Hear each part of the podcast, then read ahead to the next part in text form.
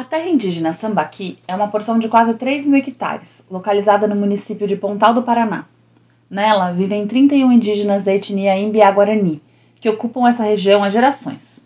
No dia 23 de março, o acesso a uma das porções da terra foi cercado por fazendeiros que disputam junto aos indígenas os direitos legais de ocupação da terra. Além de uma cerca usada para interditar o acesso à estrada, uma placa foi colocada. É uma placa do diâmetro de um palmo e com um pouco mais de um metro de comprimento, pintada de branco. Nela você pode ler: Tá cercado, agora tem dono, não mexa. A frase é acompanhada de uma arma de fogo, desenhada pela mesma pessoa, provavelmente.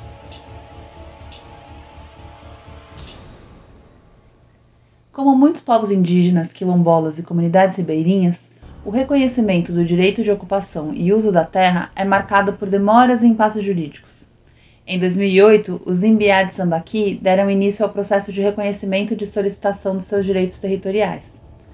Passada mais de uma década, hoje a terra encontra-se apenas identificada, o que corresponde a menos da metade do processo. Casos como esse ilustram um problema bastante recorrente no Brasil: o conflito pelo reconhecimento do direito de uso e ocupação da terra. Na mesma semana em que foi feita a cerca que restringiu o acesso dos Guarani e Imbiá à sua própria terra, no município de Jacaré-Acanga, no Pará, a sede da Associação de Mulheres Munduruku foi incendiada por garimpeiros. Assim como na cerca, um recado foi deixado. Os responsáveis pelo incêndio picharam à frente da associação e escreveram: Fora Federal, fora ONG. Em um país com um histórico de desigualdades como o nosso, em que grandes porções de terra ficam nas mãos de poucas famílias, esse é um problemão. É um problema porque, entre outras coisas, ele cria também violências e reproduz injustiças. Grandes fazendeiros versus trabalhadores rurais sem terra. Mineradoras versus comunidades quilombolas e ribeirinhas. Madeireiros invadindo terras indígenas para derrubar a floresta. São essas populações politicamente mais vulneráveis, como indígenas e quilombolas, as maiores vítimas desse fogo cruzado sem fim. As vítimas desse fogo são as próprias pessoas que reivindicam esse direito, mas também seus aliados e aliados. A ideia de que há donos da terra diferentes daqueles que efetivamente vivem nela há gerações deixa marcas sangrentas. Essa é uma arenga em que fazendeiros disputam com comunidades locais defensores dos direitos humanos o direito de uso da terra. Mas, diferentemente da plaquinha na terra indígena Sambaqui, na história do Brasil, muitas vezes os donos da terra são marcados com sangue.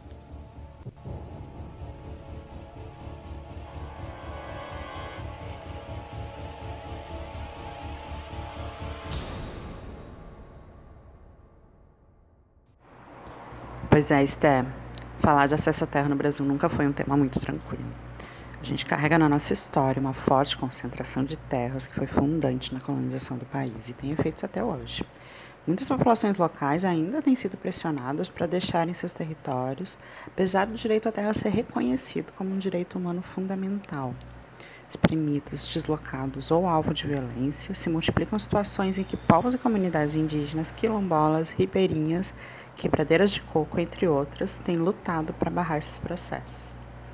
São situações pesadas que precisam até de dicionário, morosidade, desmonte dos órgãos de governo.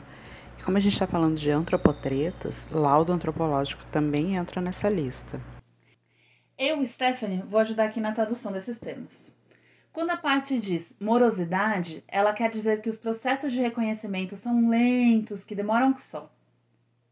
Já quando ela fala em desmonte dos órgãos de governo, é que as instituições que seriam responsáveis por garantir esse direito são desmontadas, ou seja, deixam de existir ou então perdem seu poder político. E por fim, um lado antropológico é o documento feito por um ou uma antropólogo, ou então uma equipe de antropólogos, baseado nas nossas teorias e métodos, que apresenta a relação da população que está lutando pela terra com aquele território específico.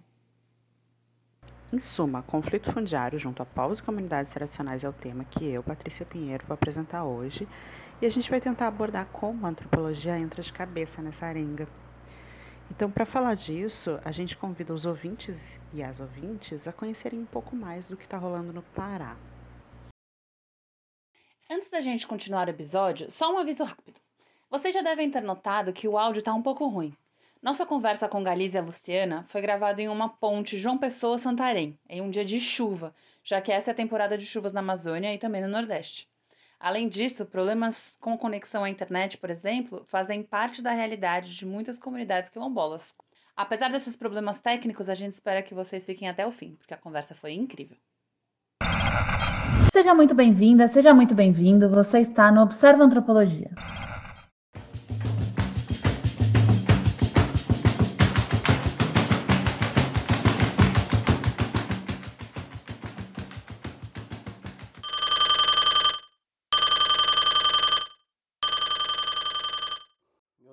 Carlos Galiza, sou quilombola de uma comunidade chamada Guajaramiri, fica localizada no município de Acará, aqui no estado do Pará. Eu faço parte da assessoria da Malungo, que é a coordenação das associações das comunidades remanescentes de Quilombo do Pará. E também faço parte da coordenação executiva da CONAC, que é a coordenação nacional das comunidades negras rurais quilombola. Além do José Galiza, no programa de hoje a gente vai conhecer a Luciana Carvalho. Primeiro, obrigada por essa oportunidade de falar desse tema que é tão importante, né? É, aqui para as comunidades quilombolas no país inteiro e bastante sensível aqui na região onde eu atuo, né, que é a região do Baixo Amazonas, no estado do Pará. É, eu tenho trabalhado nos últimos 10 anos com atividades de pesquisa e extensão que se confundem sempre, se voltam para temas relacionados a conflitos socioambientais que envolvem populações, comunidades tradicionais aqui na região amazônica, sobretudo no meu estado, né, Pará. Então, são situações as mais diversas, desde conflitos com fazendeiros, a indústria, conflitos com unidades de conservação, conflitos com mineradoras e por aí afora. Dentre essas comunidades tradicionais, eu tenho me dedicado mais especificamente às comunidades quilombolas. Né? E essa relação surgiu justamente a partir da, da elaboração de um laudo antropológico.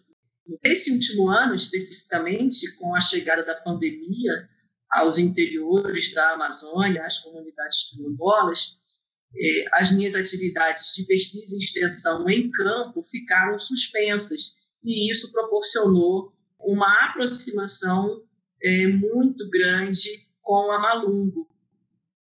Quando a gente fala de direitos territoriais de povos e comunidades tradicionais, muitas pessoas têm dificuldade de entender o que, que a gente está falando e a importância também do respeito e reconhecimento a esses territórios coletivos que já tem sofrido muitos ataques de todos os lados. Então, eu gostaria que vocês falassem um pouco sobre a importância desses territórios. A importância é, de manter os nossos territórios livres, de garantir é, para essa população esses territórios, é porque nós, quilombolas, ribeirinhos, indígenas e outros povos tradicionais, nós somos os guardiões da floresta. Somos nós que mantemos a, a floresta em pé. Somos nós que cuidamos da fauna e da flora. É, a gente sabe é, o que tirar da, da floresta, o quanto tirar e quando tirar. A gente sobrevive do que a floresta produz, então, portanto, a gente não não pensa em destruir. Ali está o nosso alimento e o nosso remédio, né? O nosso território também é um lugar sagrado, é um lugar é, de resistência, né? Que foi deixado pelos nossos ancestrais. É um lugar sagrado porque ali está enterrado todos os nossos ancestrais, né? Nos nossos cemitérios. É um lugar sagrado porque a floresta, é, a, as cachoeiras, os rios, é, nos faz, nos aproxima do, do ser superior, do nosso ser superior, e também faz com que a, é, a gente consiga dialogar com esse ser superior. Então é um lugar sagrado, então por isso essa importância né, da garantia do direito é, desses territórios para esses povos, e principalmente para os povos quilombola. É, eu sempre costumo dizer que nós somos que produzimos comida de verdade, porque a gente produz alimentos saudáveis para nós e para as cidades, porque aqui tudo que a gente produz, a gente produz sem agrotóxicos, sem, sem adubo químico. Então as pessoas podem se alimentar da nossa produção que não vai ter nenhum problema com a sua saúde. Então é, a pessoa pode tomar um açaí, a pessoa pode comer a macaxeira, o cupuaçu, falando mais da, da minha região aqui, né, que, que tem muitas dessas frutas regionais.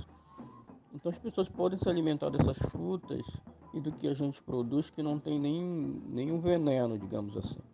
Então essa é a grande importância para nós. Para além de que nós prestamos um serviço ambiental muito grande né, para nós e para o mundo, né, no sentido de, de proteção dessas áreas que ajuda com que as pessoas se mantenham respirando. Né. Então, é, se tratando de uma população que foi sequestrada da, da África para o Brasil, tratado como se não fossem humanos, e que a libertação é, dita pela princesa Isabel não garante nenhum direito, nenhum direito à terra, nenhum direito é, à educação, à saúde, o, acesso às políticas básicas, é, a, a, gente veio conquistando esses direitos somente na Constituição de 1988 e mesmo assim essas leis não são aplicadas como deveriam.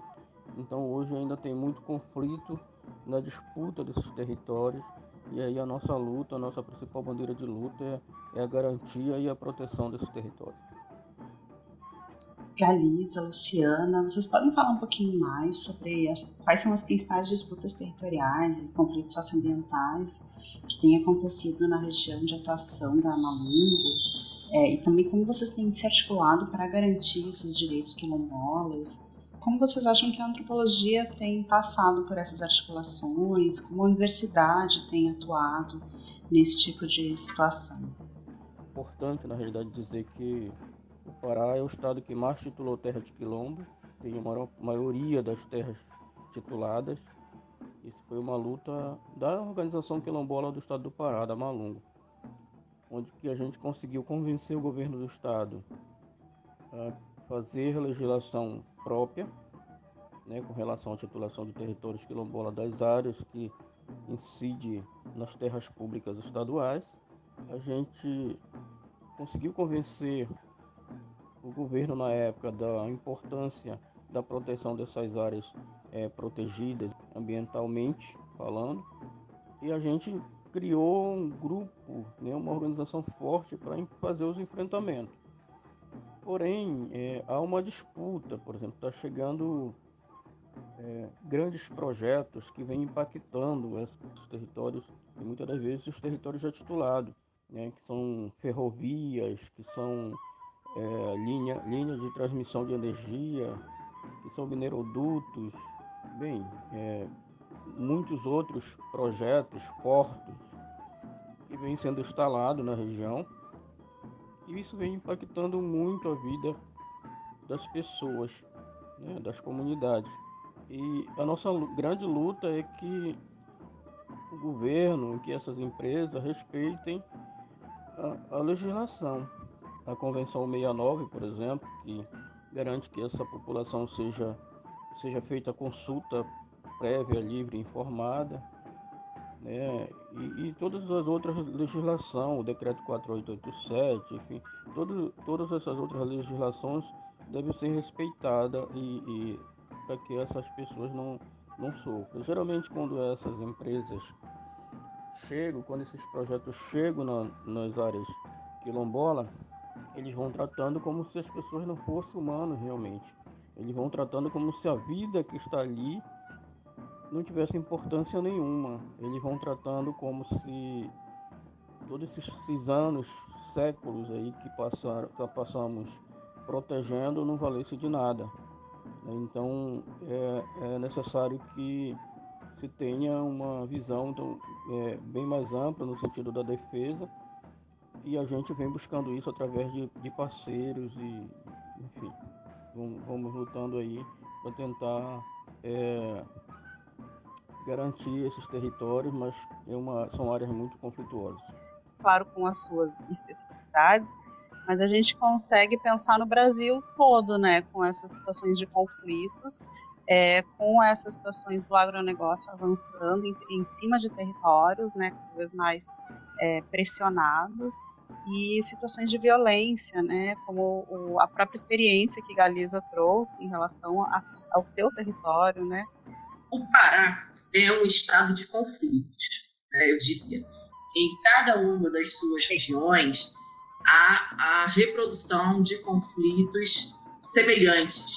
Galiza já explorou né, eh, problemas com mineração, com plantações de soja, de arroz, com fazendas de gado, com projetos de Estado também para implantação de ferrovias, rodovias, hidrovias, conflitos relacionados ao setor de geração de energia, como as hidrelétricas, para abastecer plantas industriais, para abastecer outras regiões do país, inclusive enquanto as comunidades é, dos nossos interiores permanecem sem acesso à energia elétrica, por exemplo. Há também uma série de problemas fundiários. Se você for observar os títulos de terra existentes no Pará, eles ocupariam, em tese, uma área que é muito maior do que o Estado. Ou seja, nos faz perceber que o controle da distribuição de terras ele tem sido muito falho. Né? E isso tudo gera situações de imensa insegurança jurídica para populações que vivem, sobretudo, nos interiores, embora haja legislação que lhes assegure direito, direitos territoriais. Né? Eu percebo assim, os empreendimentos e o próprio Estado têm muita resistência em aceitar que povos e comunidades tradicionais têm direitos que são protegidos pela Constituição Federal de 88, por legislação específica e por acordos internacionais que são assinados pelo Brasil. Tanto estados como empresas resistem, refutam, protelam tanto quanto podem a realização, a efetivação dos direitos dessas populações. Por exemplo, eu vou citar o caso é, da consulta prévia livre informada que se baseia na Convenção 69 da Organização Internacional do Trabalho a cada novo empreendimento é, tem que ser acionado uma verdadeira batalha para que se garanta um direito que está constituído, um direito que está previsto no instrumento internacional do qual o Brasil é signatário. Então, assim, tem uma dificuldade, né, estou chamando aqui de dificuldade, mas na verdade não é bem dificuldade, é uma resistência mesmo, né, é uma negação de reconhecer que povos e comunidades tradicionais são sujeitos de direitos. Bom, no caso das comunidades remanescentes de quilombo, as comunidades quilombolas, para além dessa resistência de reconhecer seus direitos, tem um fundo histórico de racismo, de desconsideração moral, de desconsideração das pessoas, né, de desconsideração dos sujeitos da cidade. A gente eh, pode, de alguma maneira, é, trabalhar junto das articulações, organizações locais, por causa dos quilombolas e de outras comunidades tradicionais, a gente pode trabalhar no sentido de é, fazer perceber à sociedade mais ampla a importância dos territórios que são ocupados por essas pessoas, por essas comunidades. Afinal de contas, são pessoas que têm direito à vida, são pessoas que têm uma história particular dentro da história da humanidade. É, essas populações têm uma importância imensa para a conservação da biodiversidade. Eu acho que a universidade pode trabalhar nesse sentido de esclarecimento, né, de informação da sociedade mais abrangente, pode trabalhar, pode e deve trabalhar é, na formação de profissionais sensíveis a esses aspectos, de profissionais que estejam atentos a dimensão de direitos que está envolvida no relacionamento com esses povos e comunidades tradicionais e pode atuar diretamente no assessoramento, no aconselhamento e até mesmo na proposição de peças, né, de relatórios que tenham alguma é, capacidade de intervir no plano jurídico administrativo. Vou dizer que antes a universidade, ela, a gente era procurado no Quilombo somente para é, os alunos da universidade fazerem seus estudos né, de TCC. Então esses, esses alunos, esses docentes desciam para as comunidades quilombolas e exploravam, exploravam, exploravam, exploravam as pessoas, principalmente aquelas que têm mais conhecimento do território, construiu ali as suas teses e depois iam embora e nem sequer uma cópia desse levantamento que foi feito, desse estudo que foi feito, não era devolvido de forma é, organizada para a comunidade. Eu, geralmente eu costumo dizer que, que até é histórico, né? Então a gente tinha uma grande preocupação com relação a isso, uma exigências e tal. Então hoje isso melhorou sim. A Universidade Federal do Pará, graças à nossa luta, criou em 2012 é, um processo seletivo especial para quilombola, né, que a gente chama de vestibular quilombola, aqui no estado, e aí a gente acessa né, é, esse, a universidade através desse, dessa chamada. Né. Também as clínicas é, jurídicas também atendem, né, monitorando o processo de titulação de terra, enfim. É, a antropologia né, tem muitos, muitos estudos e também na, na, através da cartografia social, que tem várias comunidades quilombolas já têm a cartografia social. Eu mesmo, por exemplo, há, alguns anos atrás, quando lutava pela titulação do meu território, do território da minha comunidade, tivemos um grande apoio da, da antropologia é, porque eu respondia, né? Porque como eu era a liderança da comunidade, eu que fazia os enfrentamentos. Aí o fazendeiro na época é, moveu um processo de interdito proibitório e nesse processo é, eles pediam nos autos do processo que fosse feito o exame de DNA em todo o mundo da comunidade. A gente considerou um ato de racismo, né, de discriminação. É, acredito que também foi porque a gente colocou, quando criamos a associação, a gente quis fazer uma homenagem ao Zumbi dos Palmares, e aí a gente criou a Associação dos Remanescentes de Quilombos Filhos de Zumbi. A gente deu a, a, essa frase aí, Filhos de Zumbi, como um nome de fantasia da nossa associação. Eu acredito que os assessores jurídicos do advogado lá é, queriam que a gente provasse que a gente é filho de zumbi mesmo, mas assim, os estudos antropológicos, né, que foi feito aqui pela Universidade Federal do Pará, através do, do NAIA, é, ajudou muito no processo, inclusive nesse processo de interdito proibitório, que a gente conseguiu é, vencer o processo, né, a gente conseguiu ganhar. Pois é, eu sou Damiana, da comunidade quilombola Santa Teresa, aqui em Corema, na Paraíba. É, a gente aqui temos passado uma grande dificuldade na nossa comunidade, é, porque desde 2005 a gente vem sofrendo dentro dessa comunidade por terceiro, é, invadindo o nosso território. Né? A gente já levou os conhecimentos dos órgãos, mas até agora a gente não teve nenhum retorno. E cada dia que passa a gente está perdendo nossos espaços porque é, os terceiros invadindo todo dia e até aqui não foi tomada nenhuma providência ainda, né? E aqui a nossa dificuldade é muito grande, muito mesmo. Né? A gente temos procurado ajuda de todos os jeitos para ver se é, ajuda a gente a resolver as situações, mas é difícil, não é nada fácil não muito difícil mesmo. Né?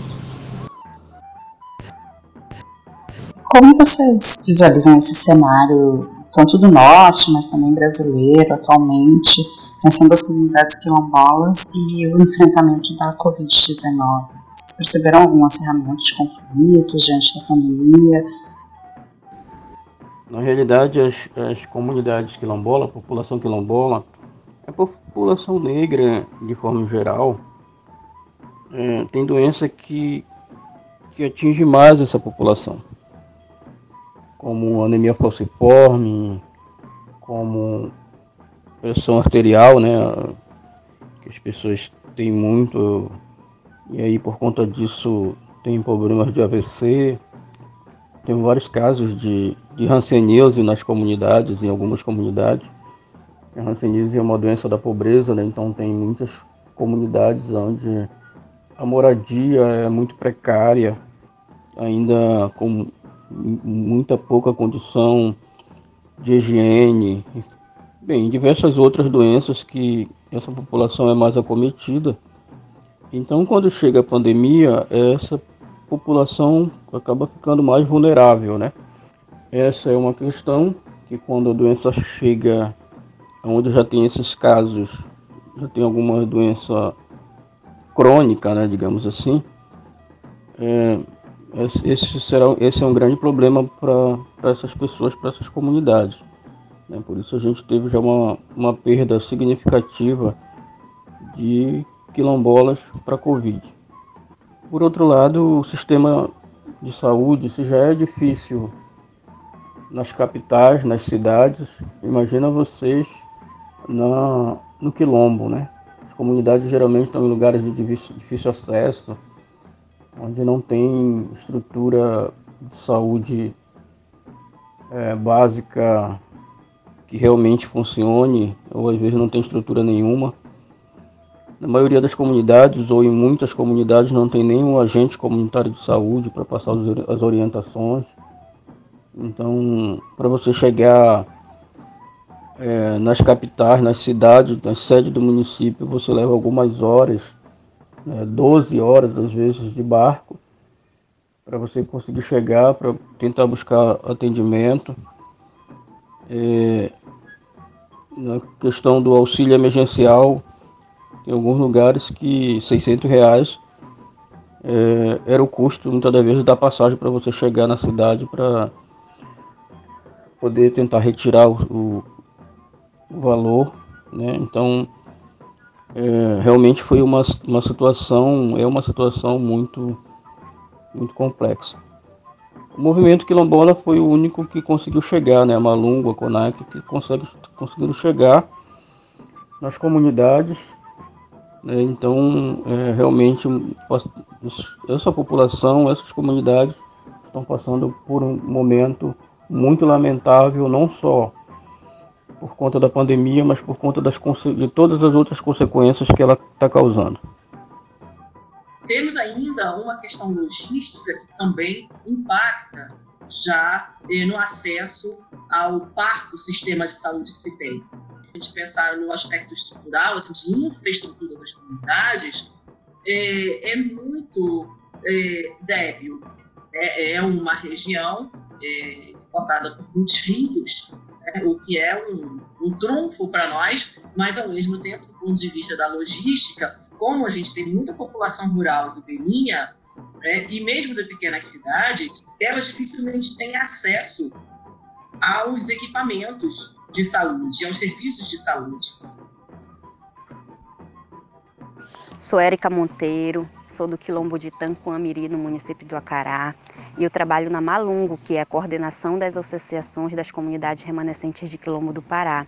Enquanto as famílias quilombolas se resguardavam dentro de suas casas, as grandes empresas, os grandes projetos, não respeitando nenhuma orientação de saúde, adentravam dentro dos quilombos para continuar passando com suas boiadas, né?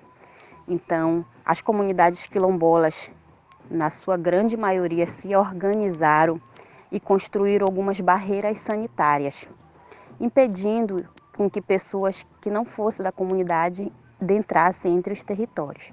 Porém, isso não, não vingou por muito tempo. Mesmo a Malungo, os quilombos, fazendo grandes parcerias, como por exemplo com o Ministério Público Estadual, com parceiros do movimento social, para que essas barreiras fossem respeitadas, não conseguimos mantê-las por muito tempo. Então, as grandes obras, os grandes projetos entraram na nossa comunidade, na, em algumas, não respeitando nenhuma orientação e continuaram com suas obras, com seus projetos. Enquanto a associação estava sem poder atuar, as obras estavam passando. Isso gerou um conflito muito grande é, com a associação, porque não tinha condições de sair para reivindicar os seus direitos, enquanto isso as empresas passavam. Porém, a gente sabe que elas têm o apoio de um governo de estado, né? Então, a nossa situação já é difícil, ficou muito mais complicada com a pandemia. É, durante esse período, tivemos fechamentos de escolas no campo, em especial escolas em comunidades quilombola. E aí algumas associações tiveram que é, deixar de se prevenir para sair e reivindicar o seu direito, como foi o caso da Associação de Pitimandeua, que teve sua escola quilombola fechada, porque aparecia no sistema como uma escola escola de educação do campo. Então precisamos sair e a luta para reivindicar nossos direitos. É, outras empresas, como por exemplo Equatorial Energia, adentra dentro dos quilombos, é, causando um impacto direto nas comunidades, nos ramais, na floresta, com a, a, a interação de funcionários com a própria próprias famílias da comunidade. Então, nesse período, essas, essas questões de obras foram bem complicadas, foram muito difíceis. A gente está tentando superar, estamos aprendendo a lidar com tudo isso, mas ainda acredito que ainda passaremos dias difíceis ainda com todo esse projeto de Estado. Mas graças a Deus hoje em dia está mais controlado, a vacina já chegou para o público de 60 anos para mais e está nos dando um fôlego a mais, né? uma esperança de que tudo isso vai, vai melhorar. Em relação à sua pergunta, sim, há um acirramento de conflitos. E, ao mesmo tempo, processos de licenciamento ambiental não param. Né? É, e a gente tem, nessa experiência de 2020 para cá, visto até órgãos de governo é, sugerindo a, a liberação né, dos empreendimentos ou sugerindo também a realização de consulta prévia, livre e informada por meio remoto, por meio virtual, sabe? Então, assim, diante desse cenário, os conflitos se acirram. É, me parece, Luciana e Galisa, que a gente está vendo, né, muito intensamente a algumas pessoas passarem a boiada, né? Aquela expressão usada pelo ministro da, do Meio Ambiente, é justamente de, por um lado, é, dificultar os é, mecanismos de assegurar para assegurar direitos, né? Como a consulta prévia, é, como os trabalhos é, técnicos para garantir, né, que os territórios vão ser preservados é, e por outro lado, a gente tem a própria dinâmica da pandemia que dificulta a comunicação, né? Então, existe um processo de reinvenção também, e aí é super interessante pensar essas estratégias de enfrentamento local, desde o monitoramento é, da Malungo a, com a UFOPA, até as barreiras sanitárias, passando por vários outro, várias outras formas, inclusive formas comunitárias, né, nesse enfrentamento. É, Luciana, é, esses relatórios técnicos, laudos, pareceres antropológicos, enfim, essas várias formas de atuação da antropologia nos processos de regularização fundiária e também nessas situações de disputa territorial e conflito socioambiental, eles são bastante complexos, né? Eles demandam toda uma pesquisa e esse diálogo é, com as comunidades. Queria que tu contasse um pouco mais das tuas experiências nessa área e se tem alguma situação que te marcou na produção de laudos. Eu vou falar da comunidade quilombola do Ariramba, que fica entre Óbidos e Oriximiná. Então, na divisão geopolítica do Pará, a comunidade do Ariramba está em Óbidos. Mas, na prática, é em Oriximiná que essa comunidade se, se entende é, é, então da Associação das Comunidades Remanescentes de Quilombo de Oriximiná, que a comunidade do Ariramba participa, com a Secretaria de Educação de Oriximiná, que as crianças estudam né, do Ariramba. Então, toda a vida social e política, inclusive o voto né, do Ariramba em Oriximiná. Então, assim que chamou a atenção foi isso né, que nos fez perceber o tamanho do problema fundiário no país Isso foi uma, uma situação. Ainda na comunidade do Ariramba, eu tive a primeira experiência, eu nunca tinha imaginado ter, que foi é, de fazer um trabalho de campo de natureza etnográfica, embora não seja uma etnografia, o laudo ele, ele exige a contemplação de uma série de aspectos em curtíssimo tempo, mas foi a, o primeiro momento em que eu fui realizar um trabalho de campo de natureza etnográfica acompanhada de escolta policial. Do ponto de vista do trabalho antropológico, foi muito é, desafiador, mas também foi uma oportunidade de complexificar o que, que é esse nosso trabalho né, na antropologia, porque eu fazia as entrevistas sempre acompanhada pelos policiais eh, federais e da Força Nacional. Era uma situação curiosa, porque normalmente a gente, na antropologia, a gente pensa a situação de entrevista como uma relação ali de cumplicidade, né, de estabelecimento de uma relação, de uma conversa amistosa. E, e era muito difícil, de alguma forma, estabelecer essa relação na presença da escolta. Seis homens armados, né, andando junto comigo pela comunidade. Então as crianças tinham curiosidade, queriam posar para foto. Alguns adultos se sentiam intimidados, já outros se sentiam protegidos. É, é, foi uma situação interessante do ponto de vista antropológico também, porque quando uns se sentiam intimidados, outros se sentiam protegidos. É, e eu acho que é muito desafiador, inclusive para os pesquisadores, né, Luciana, assim, de se pensar em situações que é, fogem muito do que a gente aprende na universidade, né? Então, se deparar com essas realidades tão diversas, é, tão carregadas de situações peculiares e às vezes, inclusive, é, conflituosas, é um desafio que a gente vai aprendendo na prática. E a gente nunca está totalmente preparado para isso. Eu nunca tinha sido confundida com uma juíza em trabalho de campo, nas minhas experiências antropológicas, né? Então foi a primeira vez que eu fui confundida com uma juíza né? E a coisa mais interessante é que, feito esse trabalho, eu continuei a relação com a comunidade, então, viajando frequentemente para o município e, às vezes, para a própria comunidade, então, tendo que andar sozinha.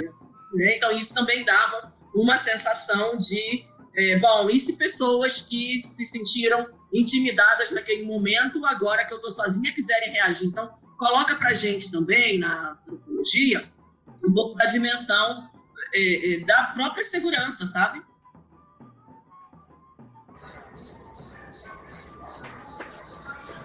Boa noite. É, eu sou a Aziterena, sou índia terena, é, moradora da aldeia Moreira, que fica no município de, de Miranda, em Mato Grosso do Sul. É, Gostaria aqui de, de fazer um breve relato, né, é, sobre tudo que passamos alguns anos atrás, né, sobre os atentados em que o pai da, das minhas filhas sofreu risco de morte, né, por conflitos fundiários. E onde o primeiro atentado foi no ano de 2013, em dezembro, é mais ou menos o, o mês, em dezembro, né? Em que atentaram sobre a vida dele, tentando queimá-lo, né, dentro do carro. E alguns meses depois houve o segundo atentado, né? Alguns meses depois em que atiraram, né, sobre a vida dele. Atiraram sobre a vida dele e foi um momento muito muito triste, muito desesperador para mim, para as minhas filhas, deparar com situações de, de ameaça e até mesmo de, de chegar ao ponto de, de tentar tirar a vida do pai das minhas filhas na época. Por muito tempo tínhamos medo de sair, tínhamos medo de, de mandar as crianças para escolas, de sairmos juntas no mercado, nas lojas. E os atentados chegou aos extremos em que tivemos que deixar a nossa aldeia por um bom tempo, por meses e anos tivemos na, na proteção da, da equipe federal de, de Brasília. E esse atentado, esse conflito, né, tem um único, um único motivo que levou tudo isso. É de que retomamos, que de fato reconhecemos como terra tradicional do povo terena na terra indígena Pila de Reboá. A nossa reivindicação naquela época, até hoje, é por 10.400 hectares de terra.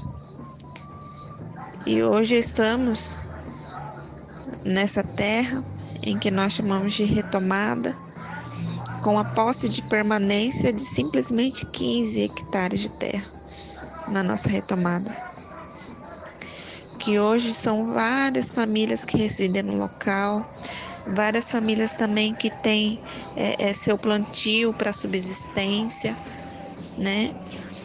E então foi é, é, esses atentados foi um, foi um choque para mim na época.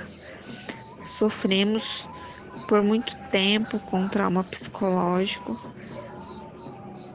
vivíamos com medo, né?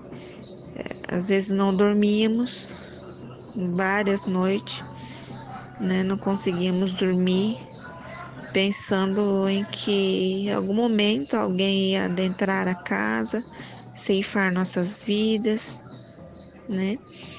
E depois de tudo ocorrido, depois de anos, né? Cheguei a pensar e se não fosse na época essa proteção da equipe federal de Brasília, juntamente com é, é, é composta por várias é, é, várias pessoas, né? na época de, de, de nos tirar do estado, talvez hoje as minhas filhas estariam sem pai, né? E hoje olhamos para trás e vemos o quão forte fomos e que o quão resistente nós mulheres, juntamente com os guerreiros, né? Somos de fato um povo, um povo terena de resistência. E, e ainda hoje para mim é difícil, né? Para as minhas filhas lembrar de tudo isso que passamos. E isso nos faz agradecer a Deus, agradecer aos encantados pelos livramentos em nossas vidas, né? E foi um momento muito tenso, um momento que trouxe muita tristeza para mim, para as minhas filhas, né? Na época, para o pai das minhas filhas. E sofremos muito, sofremos muito, principalmente com trauma depois desses atentados. Você, Inca? Onde que você tá? Nós somos quilombolos, cansados de esperar. Cadê você, Inca? Você foi, mas voltou. Nós quer levar resposta com barulho do tambor. Esse programa contou com a participação do José Carlos Galiza, da Luciana Gonçalves Carvalho e teve depoimentos da Damiana Tomás, da Erika Monteiro e da Zilene Terena. A locução inicial e os comentários explicativos foram da Stephanie Sacco e a apresentação foi minha, Patrícia Pinheiro, que também assinei pelo roteiro. A gente usou áudios da banda de Pífanos, do mestre Firmino Santino, do Quilombo Caiana dos Crioulos e da Quilombola Paula, do Quilombo Brejo dos Crioulos. A montagem e edição de som foi do Tiago Oliveira e a gente teve apoio técnico da Natilmo, do Glauco Machado e também do Leonardo Pinheiro. As fontes e sugestões você vai encontrar na descrição do episódio. O Observa Antropologia é uma produção do Observatório Antropológico e faz parte também da Rádio Quere Quere de podcast